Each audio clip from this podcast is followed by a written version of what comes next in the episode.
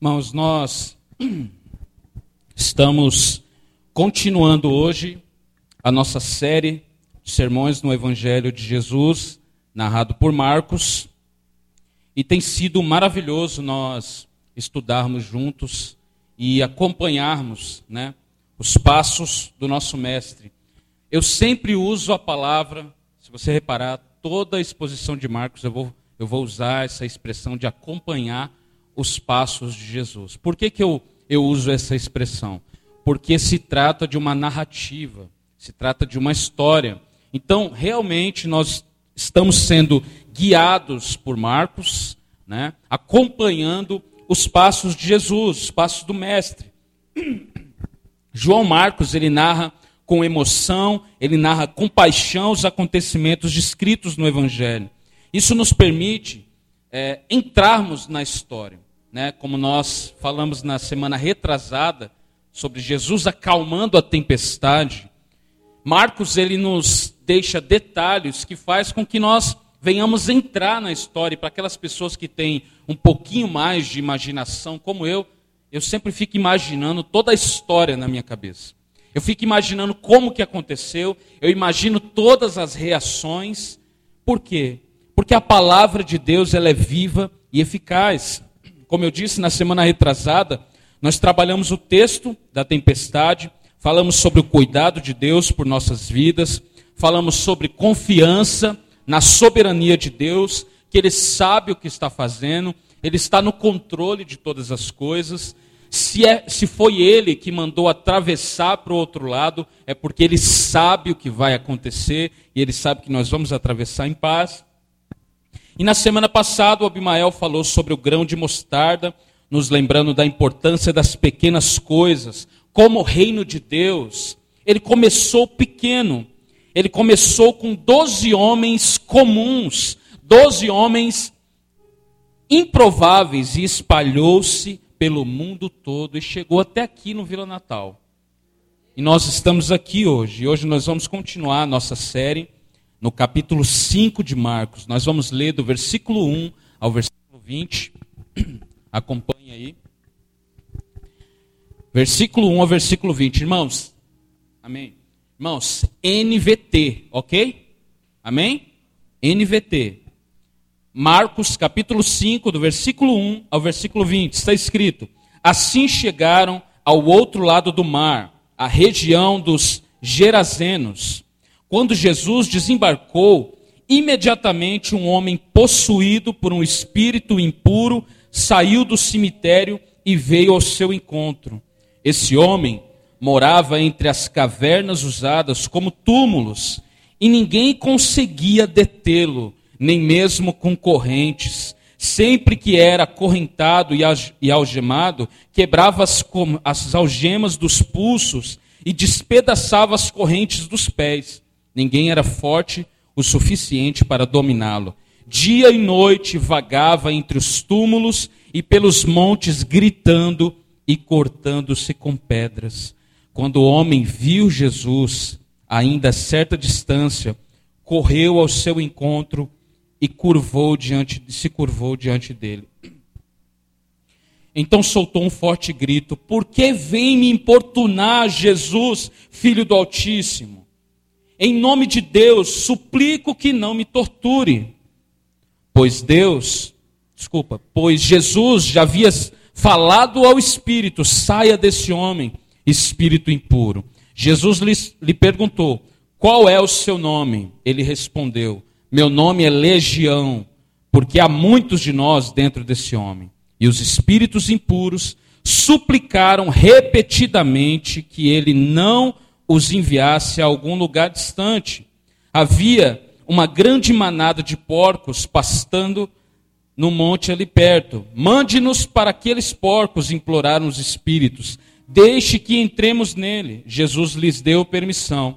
Os espíritos impuros saíram do homem e entraram nos porcos. E toda a manada, cerca de dois mil porcos, se atirou pela encosta íngreme do monte, para dentro do mar e se afogou.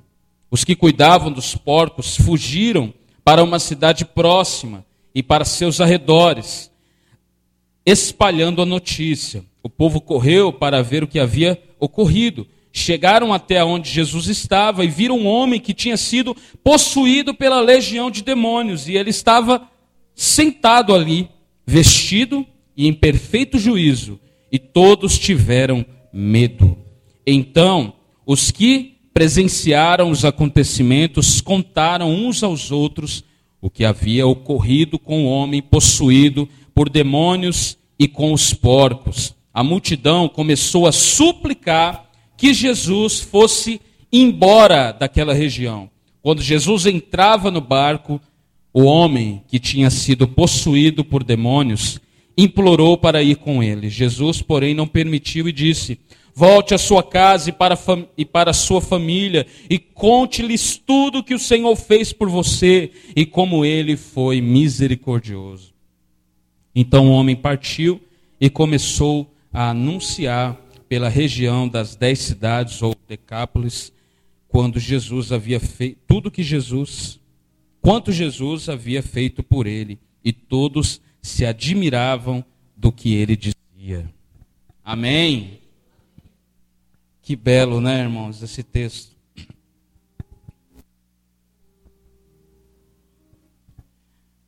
Toda vez que eu leio esse texto, eu fico maravilhado. Maravilhado. Aliás, essa é uma palavra que é o cerne do cristianismo. Falava isso com o Maico há dias atrás. Jesus nos deixa maravilhados. É a única reação que nós podemos ter diante de tamanha grandeza, de tamanha majestade, de tamanha doçura. Essa porção das Escrituras é agonizante e belo ao mesmo tempo. Porque nós, se você é daqueles como eu que imagina, eu quero que você imagine a cena, eu quero, eu quero te pegar pela mão e te conduzir para dentro dessa história. Para que você olhe por perto, para que você entenda tudo que está dito aqui. O propósito claro dessa passagem é revelar uma vez mais o poder de Jesus sobre os demônios. Como nós temos falado, Marcos ele escreve tendo em vista esse resultado, qual? Que os gentios, que os romanos possam ver as maravilhas, os milagres, a humildade de Jesus e assim creiam que ele é o Filho de Deus. Creiam que Jesus é o Cordeiro de Deus, o Filho do Senhor. E ele foca, Marcos, ele foca nos feitos de Jesus, ou seja, nas suas ações, nos seus milagres. Por quê? Porque o Senhor, ele representava exatamente o oposto da figura de um homem poderoso. Algo que os romanos já estavam acostumados. Para os romanos, alguém poderoso era alguém que vinha num cavalo, era alguém que vinha com um exército junto dele, era alguém que tinha autoridade em um estado, tinha autoridade numa cidade, tinha poder político, tinha poder econômico. Para os romanos é isso que significa alguém poderoso, mas Jesus representava exatamente o oposto dessa imagem. Alguém poderoso naquela época não é tão diferente de hoje. Por exemplo, glória, status, fama, seguranças, transporte de luxo, poder político, poder econômico, tudo isso eles tinham naquela época. Ao olharem para Jesus, eles viam com os seus próprios olhos os milagres, as curas, as libertações demoníacas, mas ao olharem para a vida dele, não conseguiam entender alguém com tamanho poder se envolvendo com pessoas tão improváveis, pessoas tão humildes, se envolvendo com os carentes, se, envolve, se envolvendo com os cobradores de impostos. Jesus, muitas vezes no Evangelho, é xingado, e um desses xingamentos é beberrão, não porque ele ficava bebendo com todo mundo, mas porque ele se juntava, estava próximo das pessoas que estavam bebendo. E todo mundo olhava, e para um rabi, isso era algo que não se encaixava para eles, porque um rabi era um mestre, era alguém que ensinava, e por ser alguém que ensinava, ele tinha que estar distante distante de tudo isso.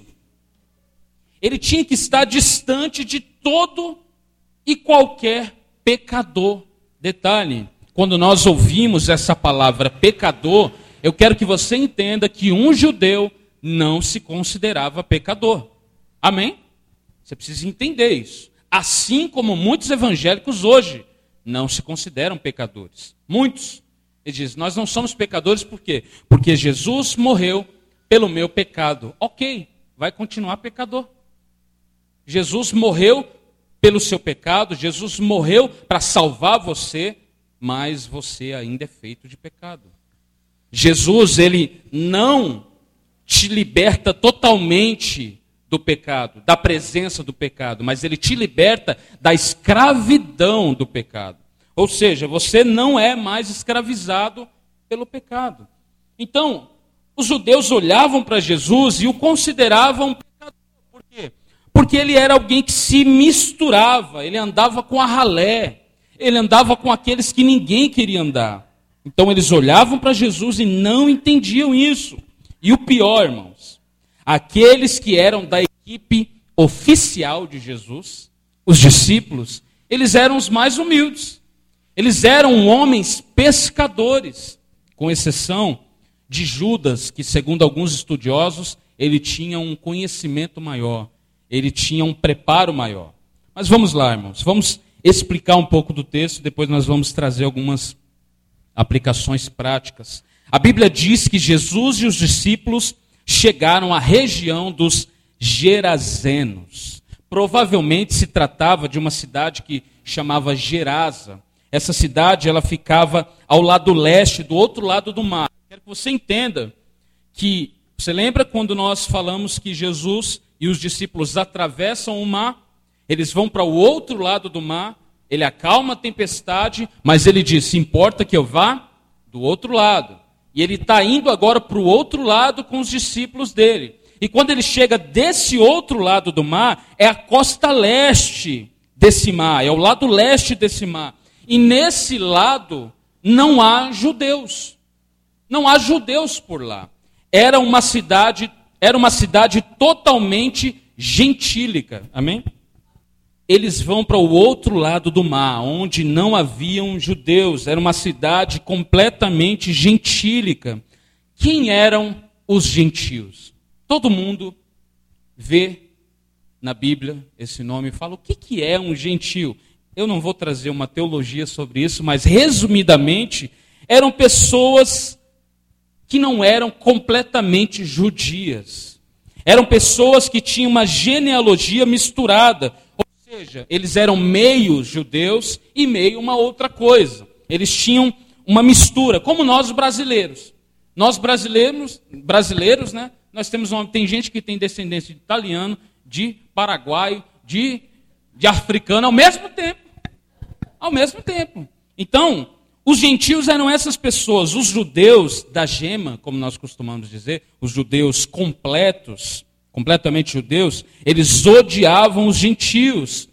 E eles tinham os gentios como a escória da época, como pessoas desprovidas de conhecimento, de entendimento. Eles eram chamados, os gentios, de pecadores, mas não pecadores de um modo como nós nos consideramos. Eles eram chamados de pecadores no sentido de estarem sujos e contaminados e não purificados diante de Deus. O texto diz que o homem, aquele homem que está possuído por um demônio, por demônios, né? Ele saiu do cemitério e foi ao encontro de Jesus.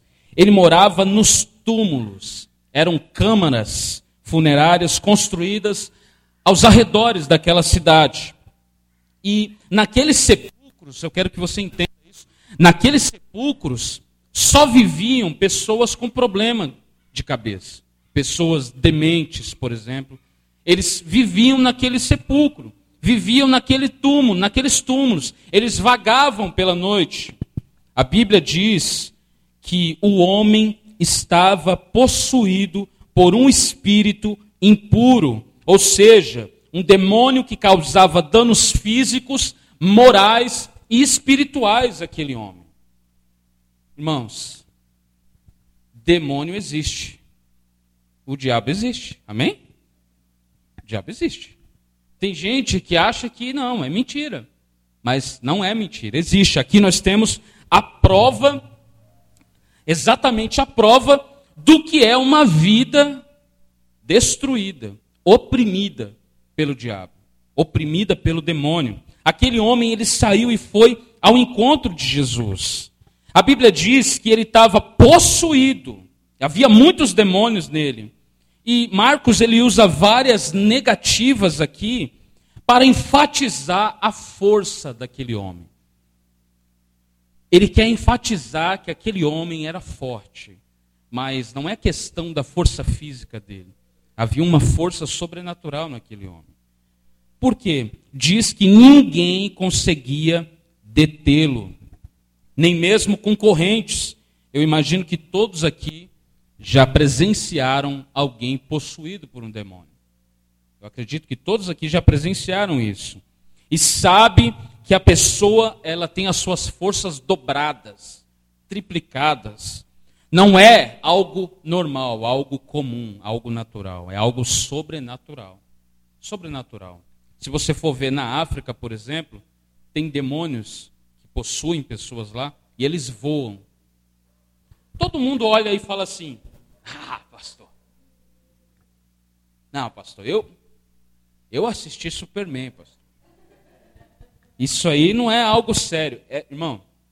É porque o nosso contexto aqui não é um contexto de tanta bruxaria. Mas lá a magia negra é negra mesmo. Ok? Então tem pessoas que voam, tem, irmão, tem cada coisa.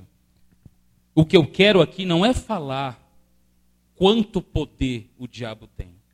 Você sabe que o inimigo é um anjo caído. Ele é poderoso também, ele tem o seu poder.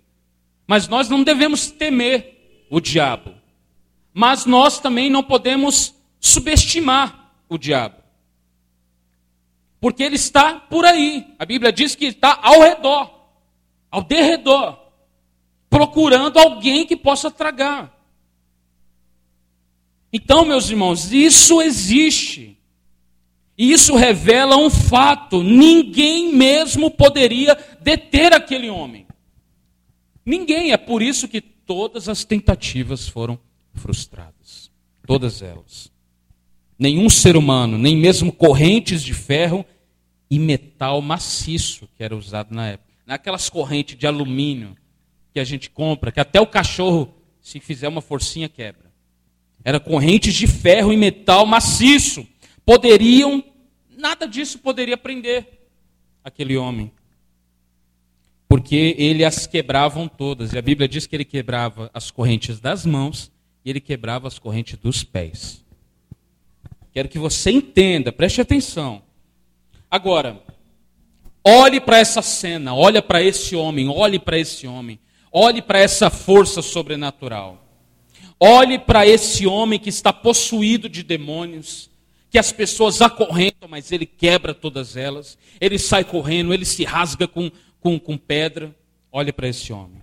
Mal esse homem sabia que ele ia dar de frente com alguém um pouquinho, um pouquinho não, alguém eternamente mais poderoso do que ele. Mal ele sabia que ele ia dar de frente com alguém que há poucas horas tinha mandado o mar e o vento calar a boca. Ele não sabia disso. Ele ia encontrar esse alguém que tinha dito: Mar, aquieta-te, vento, chega. Mas ele ia encontrar o Senhor Jesus. O texto diz que ele vagava dia e noite. Também era forte o suficiente, nada era forte o suficiente para detê-lo. Todas as tentativas foram frustradas, mas apenas o som da voz de Jesus fez com que os demônios à distância se desesperassem. Apenas a presença de Jesus fez com que aquele mal, aqueles demônios em si, ficavam todos agitados. E a Bíblia diz que eles correm ao encontro de Jesus. E eles imploram. Eu quero que você pegue essas palavras, irmãos. De um lado você tem a imagem de um homem, que é aquela imagem de um homem que tem poder para quebrar tudo, Ninguém segura ele, ninguém pode com ele, mas quando Jesus chega, ele implora para Jesus.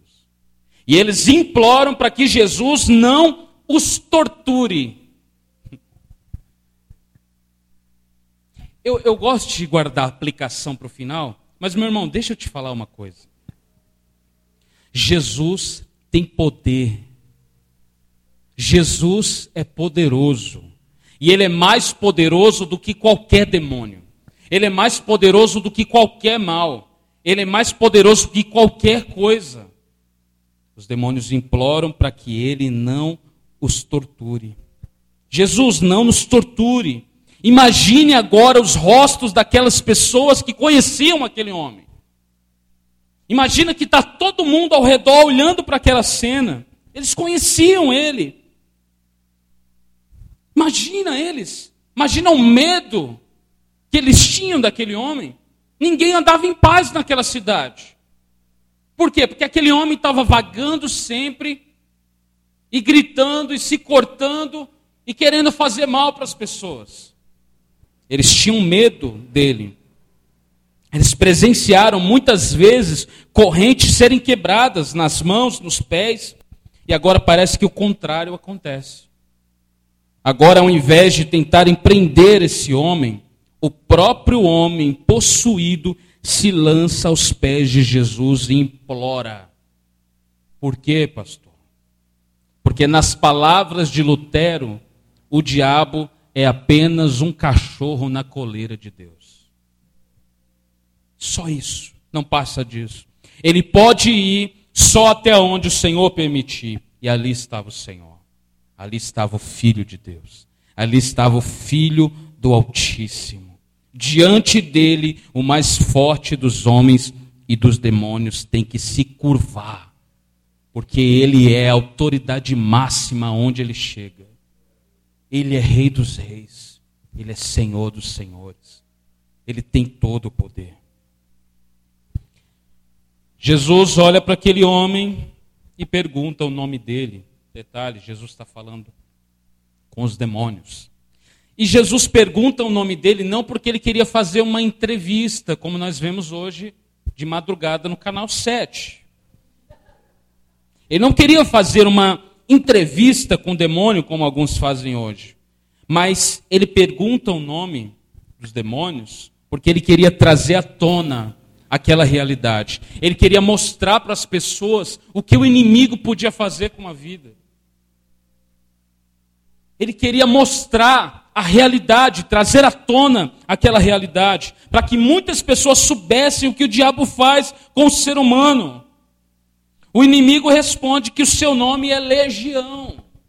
Ele diz: o meu nome é legião. Esse nome ele era comum naquela época. Legião não é apenas porque somos muitos. Quero que você entenda que uma legião naquela época ela era formada de 6 mil soldados de infantaria. 6 mil soldados.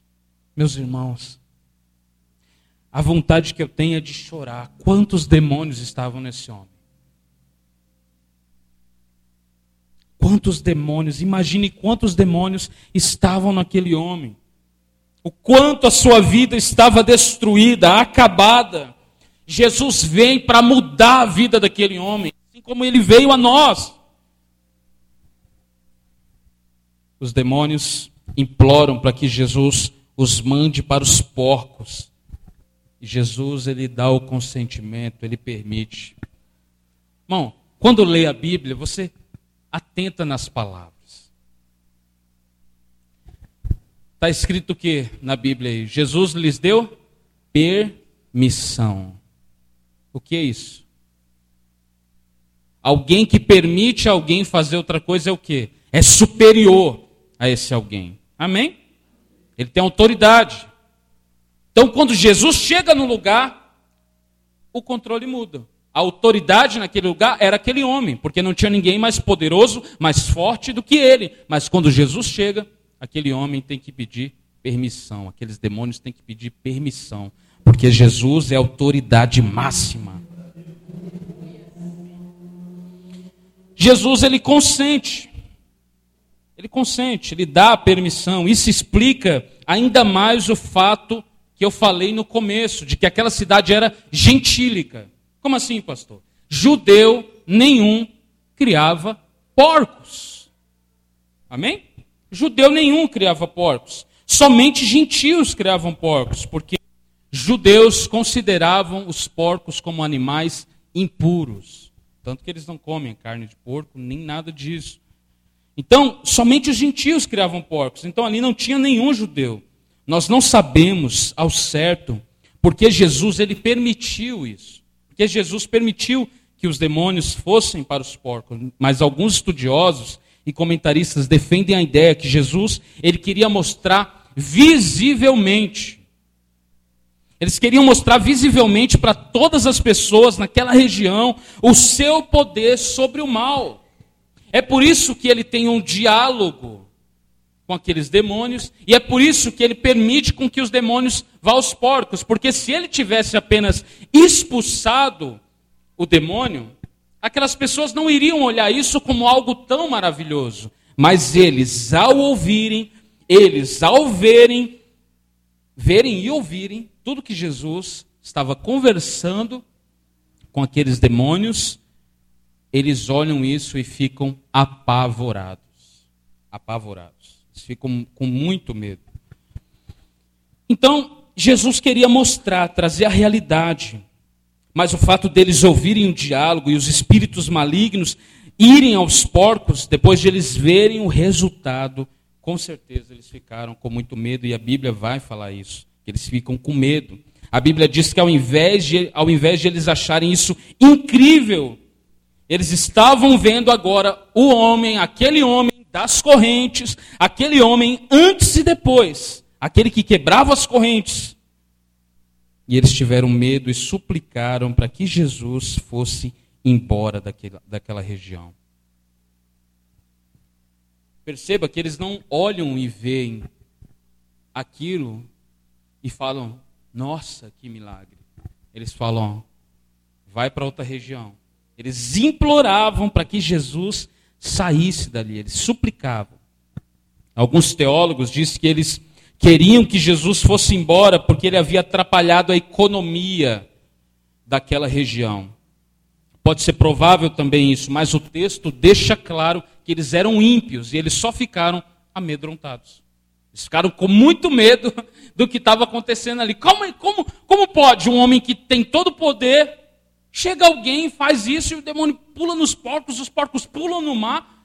Isso não é uma coisa que a gente vê todo dia, não é? Então eles ficam com muito medo. Eles viram o homem, outrora um monstro. Agora eles veem aquele homem sentado.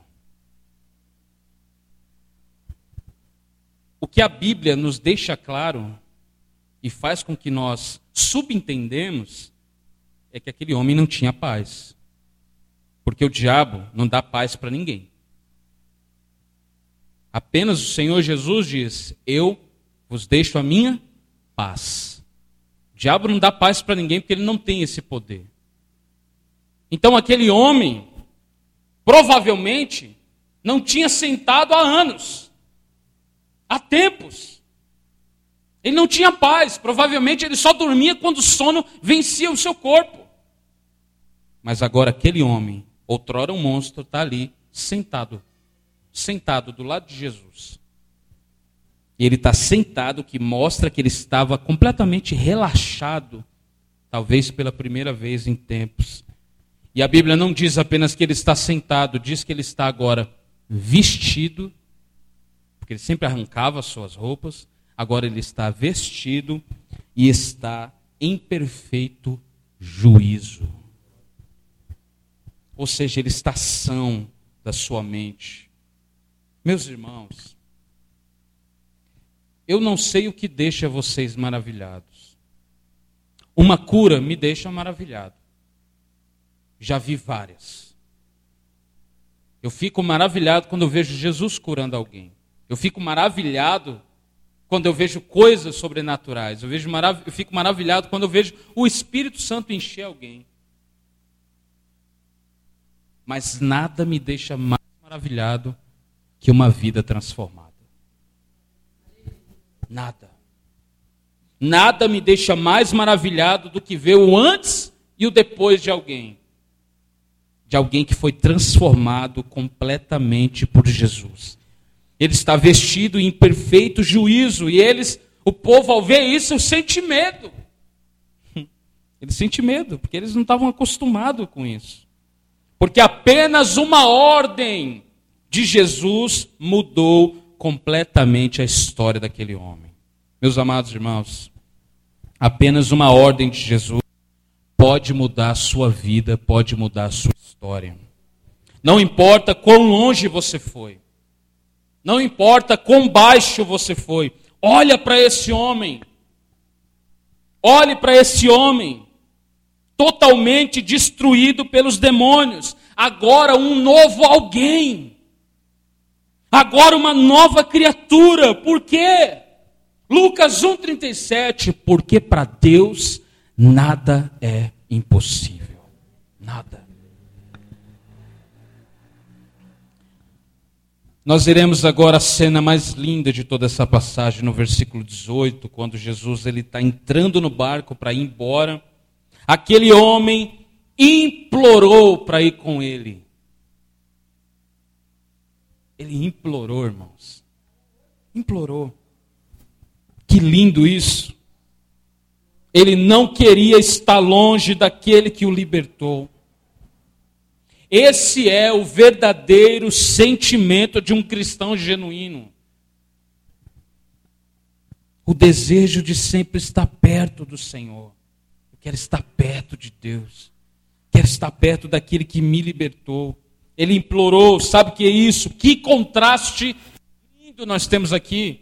Que contraste lindo. Primeiro, o homem possuído pelos demônios implora para que Jesus não os importune, não os torture. Agora, o mesmo homem implora por sua presença. O mesmo homem implora para que ele vá com Jesus, para que Jesus não o deixe para que Jesus não deixe ali.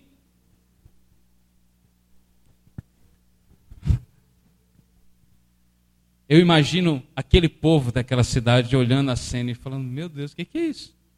Aquele homem vestido em perfeito juízo, todo são, e falando: Senhor, me leva com você.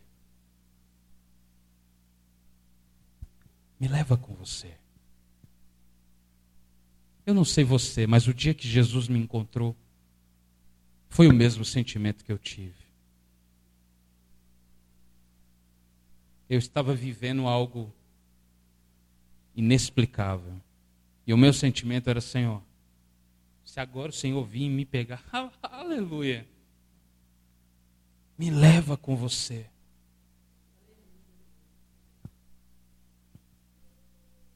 Jesus ele não permitiu que o homem fosse com ele.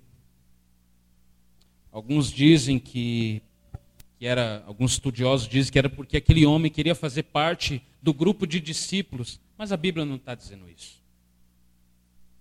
Às vezes alguns teólogos querem colocar coisa na Bíblia que a Bíblia não está dizendo. Jesus não permitiu que aquele homem fosse com ele, por quê?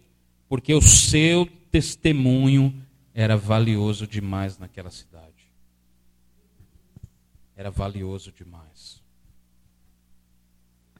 Sua vida era uma prova viva do poder de Deus. Jesus disse para ele voltar para sua família, para ele voltar para sua casa e contar tudo que o Senhor tinha feito, e contar como o Senhor tinha sido misericordioso com ele Aqui mais uma, aqui mais uma vez fica claro a divindade de Jesus. Perceba que Jesus vai usar a palavra sai. Sei! Perceba que Jesus vai usar a palavra Senhor. Vá para sua casa, para sua família e conte como o Senhor foi misericordioso com você. Aqui fica clara a divindade de Jesus, uma vez que ele usa a palavra Senhor se referindo a si mesmo. O que é isso? Isso quer dizer, Jesus Cristo não é apenas o Filho de Deus, Jesus Cristo é Deus. Jesus Cristo é Deus em sua totalidade. Ele compartilha da mesma majestade, da mesma soberania, de todos os atributos do Pai, comunicáveis ou não comunicáveis. Aquele homem, ele, a Bíblia diz que ele não volta para sua casa. Ele começou a anunciar em Decápolis, que era a região das dez cidades ali da época, tudo que Jesus havia feito na vida dele. Olhe para esse homem, irmão. Imagine alguém que estava com correntes nas mãos, correntes nos pés, agora é alguém livre, correndo pelas dez cidades, anunciando a obra de Jesus Cristo. A Bíblia diz que todos ficavam admirados com o que ele dizia. Todos olhavam e se admiravam. A Bíblia diz que todos ficavam admirados. Deixa eu trazer uma aplicação aqui rapidamente. Será que alguém olhando para a sua vida fica admirado? Será que alguém olhando para você, olhando para mim, fica admirado de como Jesus está trabalhando em nós? É algo para a gente pensar. Eles olham para ele e ficam sem palavras. Por quê? Porque o seu testemunho, o testemunho daquele homem, não eram apenas meras palavras, a sua vida corroborava com a sua pregação. Assim deve ser nós. Assim deve ser conosco também. Aquilo que nós falamos deve ser corroborado com aquilo que nós somos no dia a dia. Não basta a gente falar não basta a gente falar de Jesus se a gente não tem uma vida transformada por Jesus. Assim deve ser conosco também. Irmãos, esse é o processo natural da conversão. É como se eu estivesse andando pela rua. Imagine que eu estou andando pela rua. E eu estou andando, andando, e aí eu encontro uma caixa no chão, uma caixinha. E aí eu pego aquela caixinha na mão e quando eu olho para ela está escrito cura do câncer. E eu olho para aquela caixinha e falo: "Uau". Depois eu falo: "Uau", de novo. Eu falo: Eu quero te dizer uma coisa, eu não voltaria para casa antes de contar para todos a minha descoberta. Quantos estão entendendo o que eu estou dizendo aqui? Aquele homem não voltou para sua casa em primeira mão, porque ele encontrou a salvação. Não é algo que eu posso guardar em minha gaveta e voltar a viver de qualquer modo. É uma questão de vida ou morte. Pastor, você deu o exemplo de cura do câncer, isso é muito sério, assim como o Evangelho. Não é algo que eu posso esquecer. Assim é o Evangelho. Quando nós somos salvos, é natural que nós queiramos que todos saibam o que nos aconteceu. Por isso nós anunciamos que o sangue de Jesus tem poder. Por isso que nós anunciamos que Jesus tem trabalhado em nós, que Jesus mudou o nosso interior. É por isso que as pessoas do mundo, as pessoas, os ímpios não entendem. Uma vez que há duas semanas atrás eles estavam com você e você estava com os seus desejos pelas coisas do mundo, lá no alto, vocês conversavam sobre as glórias do mundo, vocês conversavam sobre os desejos carnais, sobre as imoralidades carnais, e duas semanas depois ele olha para você. Ele fala: O que, que te aconteceu? Cadê aquele cara que. Onde ele está? Assim que se alguém está em Cristo, nova criatura é. As coisas velhas se passaram e tudo se fez novo. Eu sou nova criatura, você é nova criatura.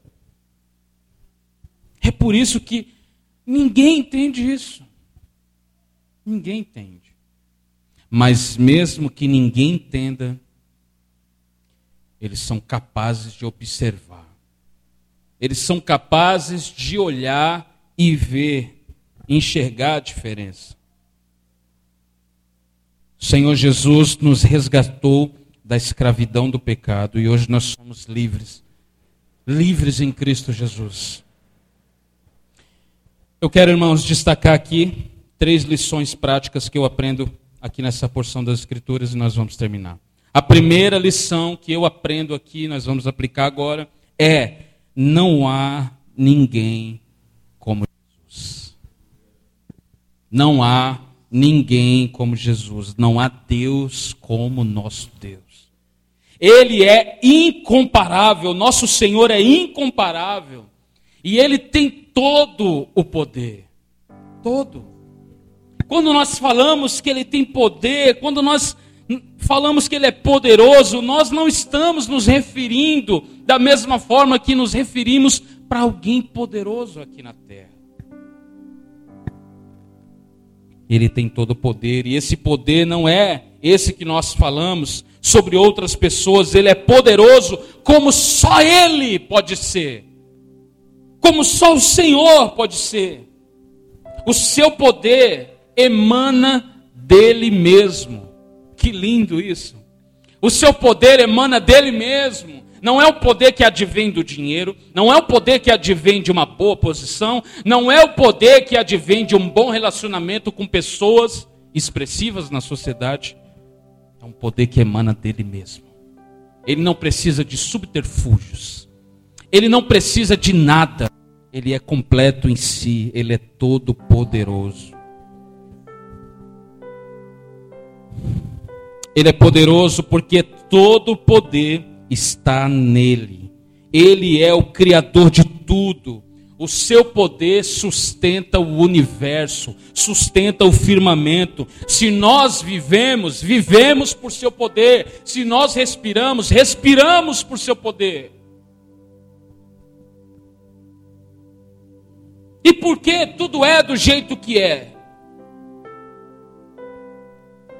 Eu acho que eu vou embolar a mente de vocês agora.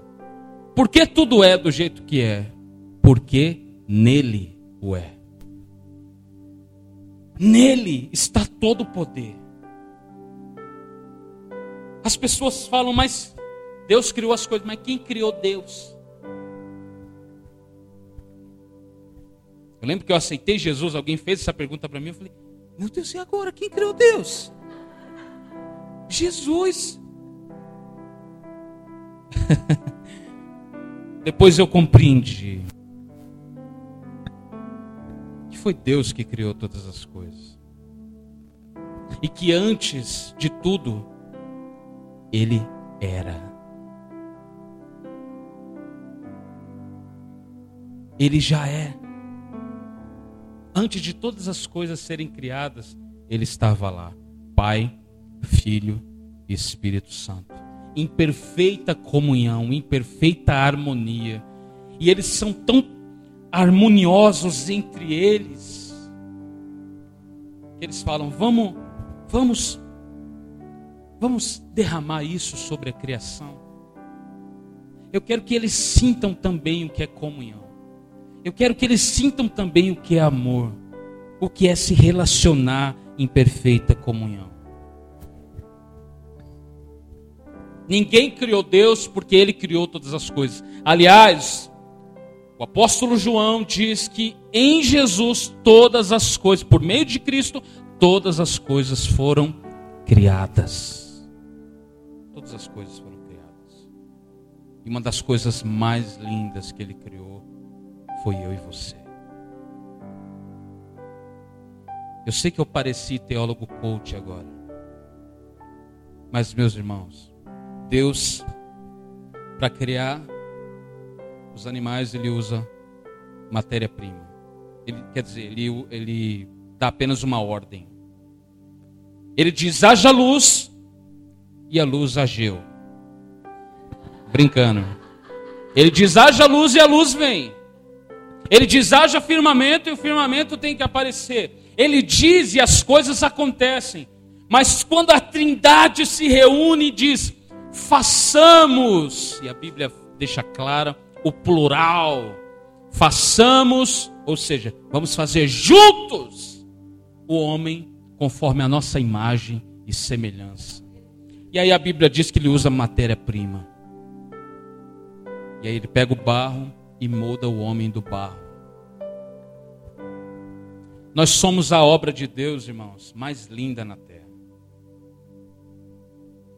Por que, que eu estou falando isso? Porque eu quero que você fique todo. Ai, começou. Não. Porque eu quero que você olhe para aquele homem que estava possuído por seis mil demônios. Os demônios estavam destruindo a imagem de Deus. Destruindo completamente. Quando Deus nos criou, Ele nos moldou. Sabe o que é isso? Nós temos a digital de Deus em nós. Nós somos a única criação que o Senhor põe a mão para criar. Ele não apenas dá uma ordem. Ele molda e depois ele sopra o Espírito em nós. Eu acho isso muito interessante porque muitos anos depois, lá em João, nós vemos Jesus soprando sobre os discípulos de novo. Isso era um prelúdio do que haveria de vir depois. Meus irmãos, Jesus é maravilhoso. A primeira lição é essa: Ele tem todo o poder, Ele é poderoso. Poderoso. O sol, a lua, as estrelas só aparecem no tempo exato deles mesmos, porque Deus assim o decretou. Só é dia agora porque Deus decretou assim, e só vai ser noite hoje porque Deus decretou assim. Vai chover ou não hoje, Deus decretou assim. Ele tem todo o poder, ele é poderoso. O que seria uma legião de demônios diante daquele que sustenta o mundo com a força do seu poder? O que seria, irmãos? Ele é poderoso para te salvar, ele é poderoso para te guardar, ele é poderoso para te sustentar até o último dia. Ele é poderoso. Não há ninguém como Jesus. A segunda lição prática que eu aprendo com esse texto é: ou eu sou controlado por Deus, ou eu sou controlado pelo pecado, pelo diabo. Há apenas dois senhores, e não tem como servir os dois ao mesmo tempo. Aquele homem era a imagem exata de alguém totalmente controlado pelo mal possuído por demônios. Ele havia perdido o controle da sua vida. Você imagina o que é isso, irmão? Eu já vi alguém assim. E eu sempre chorava quando eu via. Tinha uma pessoa que a gente orava, orava, orava, expulsava. E os demônios saíam, saíam, saíam, saíam, saíam, saíam, saíam Saiu, saía. Aquela mulher parece que nunca ficava livre de demônio. E eu vi as lágrimas dela descendo. Ou você é controlado por Deus, ou você é controlado pelo diabo. Não tem meio termo. Aquele homem perdeu o controle da sua vida. E eu quero te fazer uma pergunta. Você consegue se ver naquele homem? porque eu me vi naquele homem. Eu me vi naquele homem. Eu consigo me ver nesse homem, irmãos. Eu era alguém totalmente controlado pelo pecado. Eu era alguém totalmente controlado pelo diabo. Se você pensar, fazer uma reflexão, alguns anos atrás você vai se ver também nesse homem.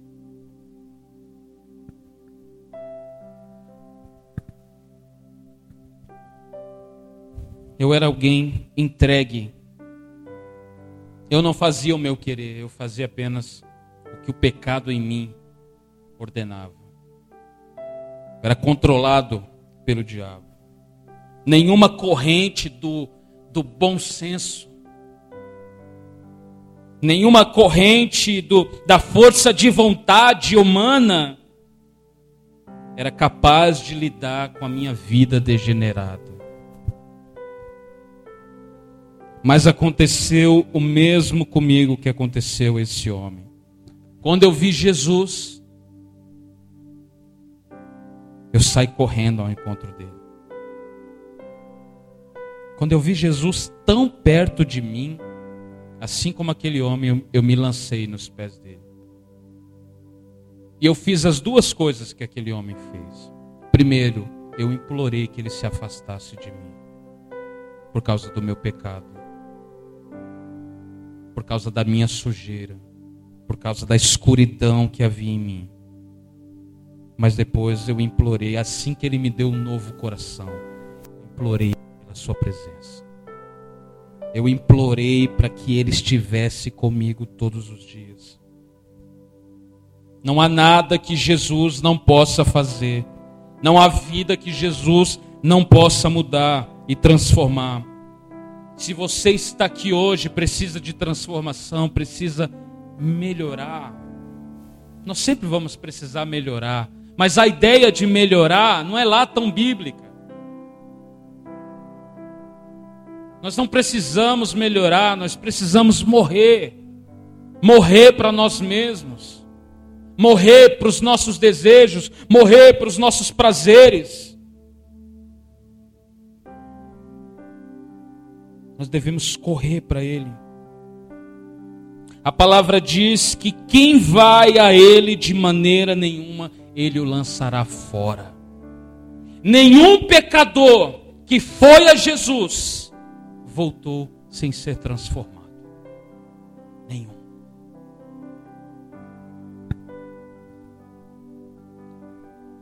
Se a sua vida não está sendo controlada por Cristo, alguma coisa está errada. É sempre você, é sempre você, você, você, você.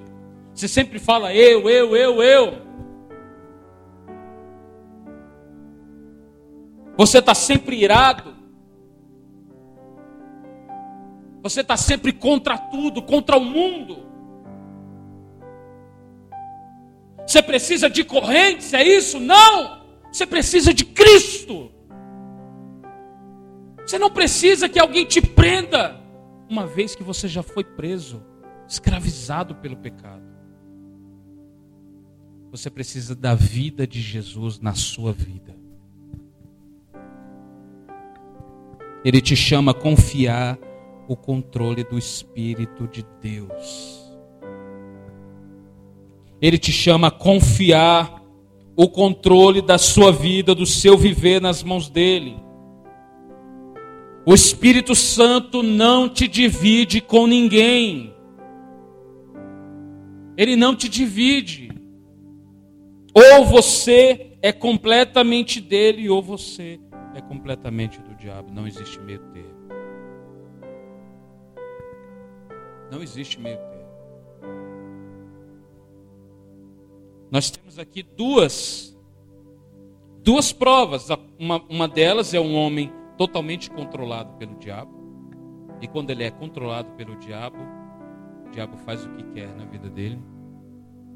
Destrói a família dele, destrói a casa dele, destrói vida financeira dele, destrói vida sentimental dele, destrói, destrói tudo. É isso que o diabo sabe fazer. Mas uma vez que aquele homem é transformado por Cristo, ele agora se torna um missionário.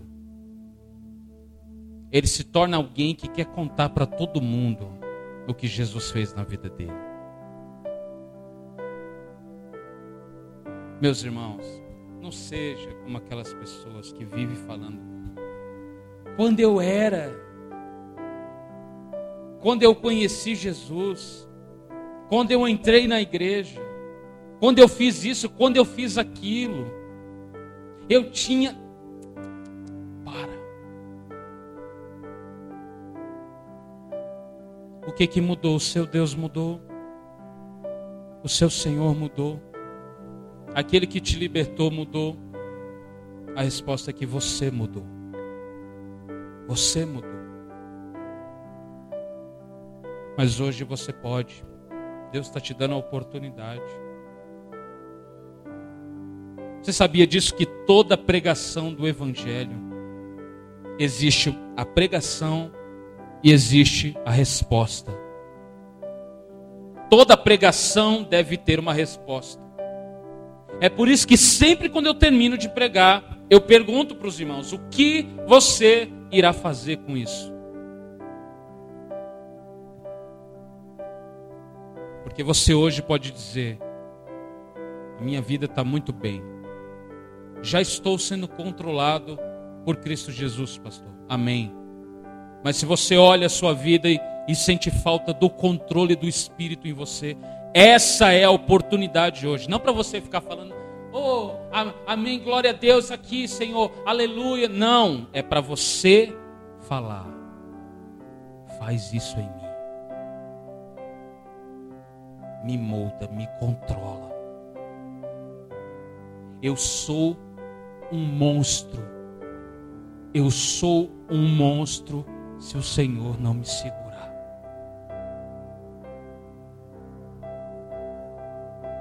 Terceira lição prática e a última que eu aprendo com esse texto é o poder de um testemunho fiel. O poder que um testemunho fiel tem. Assim que aquele homem foi liberto, ele se tornou um missionário. Charles Haddon Spurgeon que disse que todo cristão ele é um missionário ou é um impostor. Todos nós fomos chamados para sermos missionários. Aquele homem se tornou um missionário, passou a testemunhar a transformação que Jesus havia feito nele. Eu quero que você Preste atenção na palavra testemunhar. Para quem está familiarizado com julgamentos e tribunais, sabe que o testemunho em si é muito importante. Faz toda a diferença para o caso, quando está todo mundo ali, ninguém está esperando e fala: Eu quero chamar uma testemunha. Oh, como? Como assim? Que testemunha? E aí entra aquela pessoa, pá, bate a porta. E todo mundo olha e fala: Ixi. Causa perdida. Porque a testemunha, o testemunho, o testemunho ocular tem muito valor. O que é um testemunho ocular? É alguém que estava presente aonde o fato ocorrido aconteceu. É alguém que viu com seus próprios olhos. Pastor, quero um exemplo disso. Te dou. Pedro e João no sinédrio. Caifás, que já tinha mandado matar Jesus, está diante de Pedro e João. Eles prendem ele para dar apenas um aviso. E eles falam: Ó, vocês estão proibidos de pregar no nome desse Messias Nazareno. Sabe o que eles falam? Sabe o que é? é que a gente não pode deixar de falar o que a gente tem ouvido e visto. Sabe o que é isso? Nós somos chamados, nós somos de verdade as testemunhas de Jeová. Nós somos as testemunhas de Cristo. E uma testemunha não pode ficar sem falar do que tem visto e ouvido de Cristo. Mas além do testemunho, tem uma outra coisa também que é importante num tribunal e num julgamento. Porque se alguém testemunha, o juiz logo vai olhar e falar: hum, esse testemunho traz mais calor, esse testemunho deixa as coisas mais interessantes, mas eu preciso de provas. Eu daria um bom advogado, hein, irmãos? Ai, Jesus. Precisa de provas, irmãos. Tem que haver o testemunho em si, mas tem que haver e são necessárias as provas. E ali estava a prova viva. Aquele homem, ele era a testemunha e ele era a prova viva.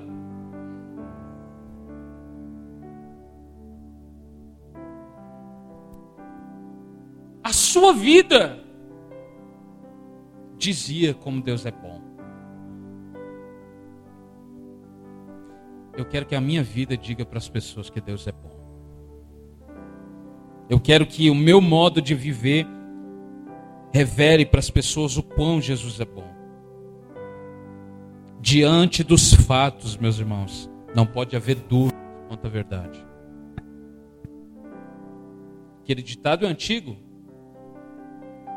É, diante de. Não, é diante de fatos. Contra fatos não há argumento. Contra fatos realmente não há argumento. E o fato era esse. Ali estava um homem que estava testemunhando do poder de Cristo e ele tinha provas cruciais de que Jesus é bom. De que Deus havia transformado a vida dele. Meus irmãos, eu quero encorajar vocês a serem testemunha do que Jesus fez em vocês. Eu quero encorajar vocês. A nossa glória, a minha glória, a sua glória, a nossa glória, nunca deve ser o que nós podemos fazer por Cristo. Esse não é o cerne do testemunho, mas é o que Cristo pode fazer e irá fazer por nós, por meio de nós. Esse é o melhor e o verdadeiro testemunho. Você já viu aquele testemunho que a pessoa passa 40 minutos falando quem ele era? E quando ele vai falar o que é, ele não tem palavra, ele só fala, é, amém, é, a glória, é, é isso. E acabou. E aí, quando ele está falando o que ele era, ele fala com tanto orgulho: Olha, eu tinha uma matraca. Era uma metralhadora, eu matei dois ali, matei cinco lá, matei dez lá. E agora, irmão, quem você é? Aleluia, louvado seja o Senhor. Um testemunho fiel não é dizer aquilo que você era, é dizer aquilo que você é agora. Você quer contar quem você era? Conte, mas gaste mais tempo falando como Jesus transformou você, como Jesus mudou a sua sorte. Essa é a nossa glória. Deixa eu te dizer uma coisa que nenhuma das religiões tem. A prova irrefutável da validez do cristianismo é um homem novo. Nenhuma religião faz isso. Nenhuma religião tem essa prova irrefutável que valida o evangelho ou que valida a sua religião. Nenhuma religião tem. Todo mundo tem pessoas que obedecem a regras, pessoas que obedecem uma certa cartilha. O judeu obedece à Torá. Por exemplo, um, um budista, ele vai obedecer a sua Buda. Ele vai meditar, Alguns deles vão viver devotamente a Buda, vão raspar sua cabeça, vão virar monges. Os islamitas vão obedecer Maomé. Maomé vai ser o profeta maior deles. E três vezes por dia eles vão estender um tapetinho e vão orar ao seu Deus. Que, que é isso? Tudo que eu estou descrevendo aqui são regras comportamentais. Mas o cristão é diferente de tudo isso. Porque nessas religiões, eles fazem, eles obedecem para serem aceitos pelo seu Deus. No Evangelho, a gente é aceito para depois obedecer. É totalmente o oposto. Na religião, o homem faz, o homem busca a Deus. No Evangelho, Deus busca o homem. Como Jesus foi naquela cidade, distante de tudo, porque ele sabia que lá tinha uma vida que precisava de libertação. Meus irmãos, que o Senhor faça isso conosco também. Vamos ficar de pé e vamos orar ao Senhor.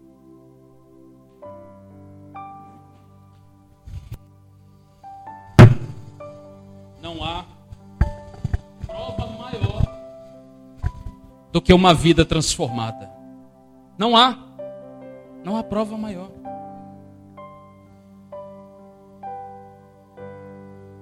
Alguém aqui tem um crente no trabalho? Todo mundo, ou se não tem, já teve um crente no trabalho que vivia falando Jesus aqui, Jesus ali, transformação ali, não sei o que ali, batismo com o Espírito ali, não sei o que ali. Mas a sua vida não revelava aquilo. Ele falava e todo mundo olhava as palavras, mas quando olhavam para a vida dele, sabe o que eles viam? Como assim? Cadê? Cadê aquilo lá? Eu tinha um colega que se chamava Salvador. Já falei para os irmãos aqui, o nome dele já, já fazia ele ser muito zoado na empresa. Lá vem o Salvador. Ele vinha, não, eu, não, eu, eu sou Salvador, mas é Jesus que salva. Aí ele vivia falando de Jesus para todo mundo, olha, não sei o que, ó. Eu tô, no dia que ele chegou na empresa, a primeira coisa que ele fez, olha, eu sou evangélico, tá? Eu tô aqui, e eu só olhando lá para ele, trabalhando. E aí ele falava para as pessoas, e depois as pessoas vinham em mim e falavam: José, aquele cara lá disse que ele é evangélico, né? Mas ele falou isso daqui, isso daqui, isso daqui. Isso daí tá certo? Eu falei: tá não. Tá não, evangelho é assim, assim, assim, assim, assim, assim. Eles, ah, Salvador! Ei, Salvador! Aí, aí ele falava, ó, falava para os caras: eu não bebo coca, eu não bebo café, eu não bebo nada disso porque isso daí é, é antibíblico. Aí, quem era o mediador entre Deus e os homens? Eu. na, na, na, na, empresa. Aí os caras vinham lá da, da, da, da cozinha da empresa e falavam: José, pode tomar coca e pode, pode tomar café?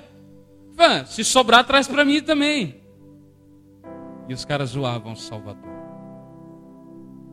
Coitado do Salvador. Mas sabe de uma coisa? Aquilo que nós falamos deve ser seguido daquilo que nós fazemos. Amém? Não basta apenas nós falarmos, não basta apenas o testemunho, nós devemos ter provas de que Jesus tem trabalhado em nós. Amém? Eu queria que você desse a mão para a pessoa do seu lado. Aí. Os irmãos que estão tá sem, sem muita gente aí, junta todo mundo aí. Nós vamos orar. Feche seus olhos. Se você puder orar agora, você ore. Ore por transformação. Diga para o Senhor que você quer exalar o perfume dele. Diga para o Senhor que você quer ser uma testemunha, mas você também quer ser uma prova viva. Diga para Ele, diga Senhor, me usa, me usa, Senhor. Talvez eu não vou ser um pregador de púlpito, eu não vou ser um, um pregador de, de, de igreja, mas Senhor, eu quero contar a todo mundo o que o Senhor fez na minha vida. Eu quero contar a todo mundo o que o Senhor está fazendo, está fazendo na minha vida.